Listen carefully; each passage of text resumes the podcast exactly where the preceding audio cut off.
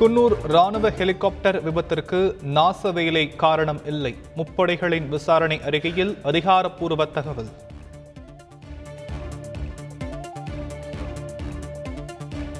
தமிழகத்தில் மேலும் இருபத்தி மூன்றாயிரத்து நானூற்றி ஐம்பத்தி ஒன்பது பேருக்கு கொரோனா பாதிப்பு. ஒரே நாளில் இருபத்தாறு பேர் தொற்றால் உயிரிழப்பு.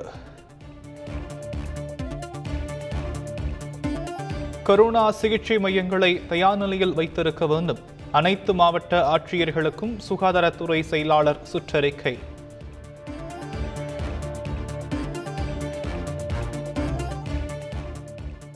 பொங்கல் பண்டிகையொட்டி அனல் பறந்த அபினியாபுரம் ஜல்லிக்கட்டு.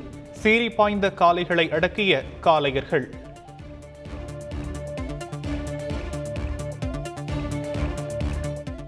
பிறந்த மாடுபிடி வீரராக அவனியாபுரத்தைச் சேர்ந்த கார்த்திக் தேர்வு.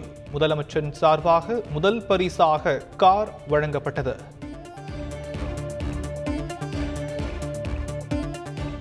அவனியாபுரம் ஜல்லிக்கட்டில் மாடுபிடி வீரர்கள் பார்வையாளர்கள் உள்ளிட்ட எண்பத்தி இரண்டு பேர் காயம். மாடு முட்டியதில் பார்வையாளராக வந்த இளைஞர் உயிரிழப்பு.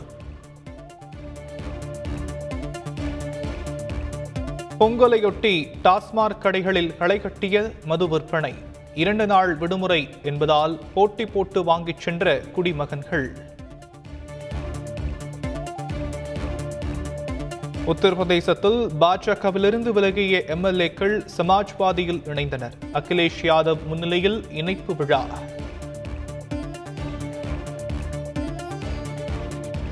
சமூக வலைதளங்களில் வெறுப்பு பிரச்சாரங்களை தடுக்க வேண்டும். ஐந்து மாநில தேர்தல் பார்வையாளர்களுக்கு தலைமை தேர்தல் ஆணையர் சுற்றறிக்கை.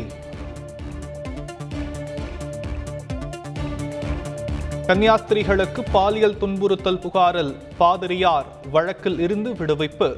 குற்றச்சாட்டுகள் நிரூபிக்கப்படவில்லை என மாவட்ட நீதிமன்றம் தீர்ப்பு.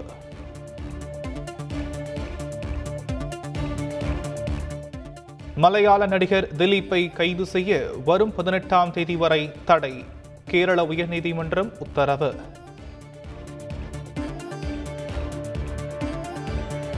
பொன்னம்பலமேட்டில் ஜோதி வடிவாக காட்சியளித்த ஐயப்பன் சபரிமலையில் ஆயிரக்கணக்கான பக்தர்கள் வழிபாடு.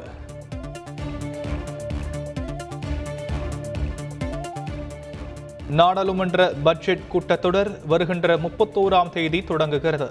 ஏப்ரல் எட்டு வரை நடைபெறும் என அறிவிப்பு. இந்தியாவுக்கு எதிரான டெஸ்ட் தொடரை வென்றது தென்னாப்பிரிக்க அணி. மூன்றில் இரண்டு போட்டியில் வெற்றி வாகை சூடியது.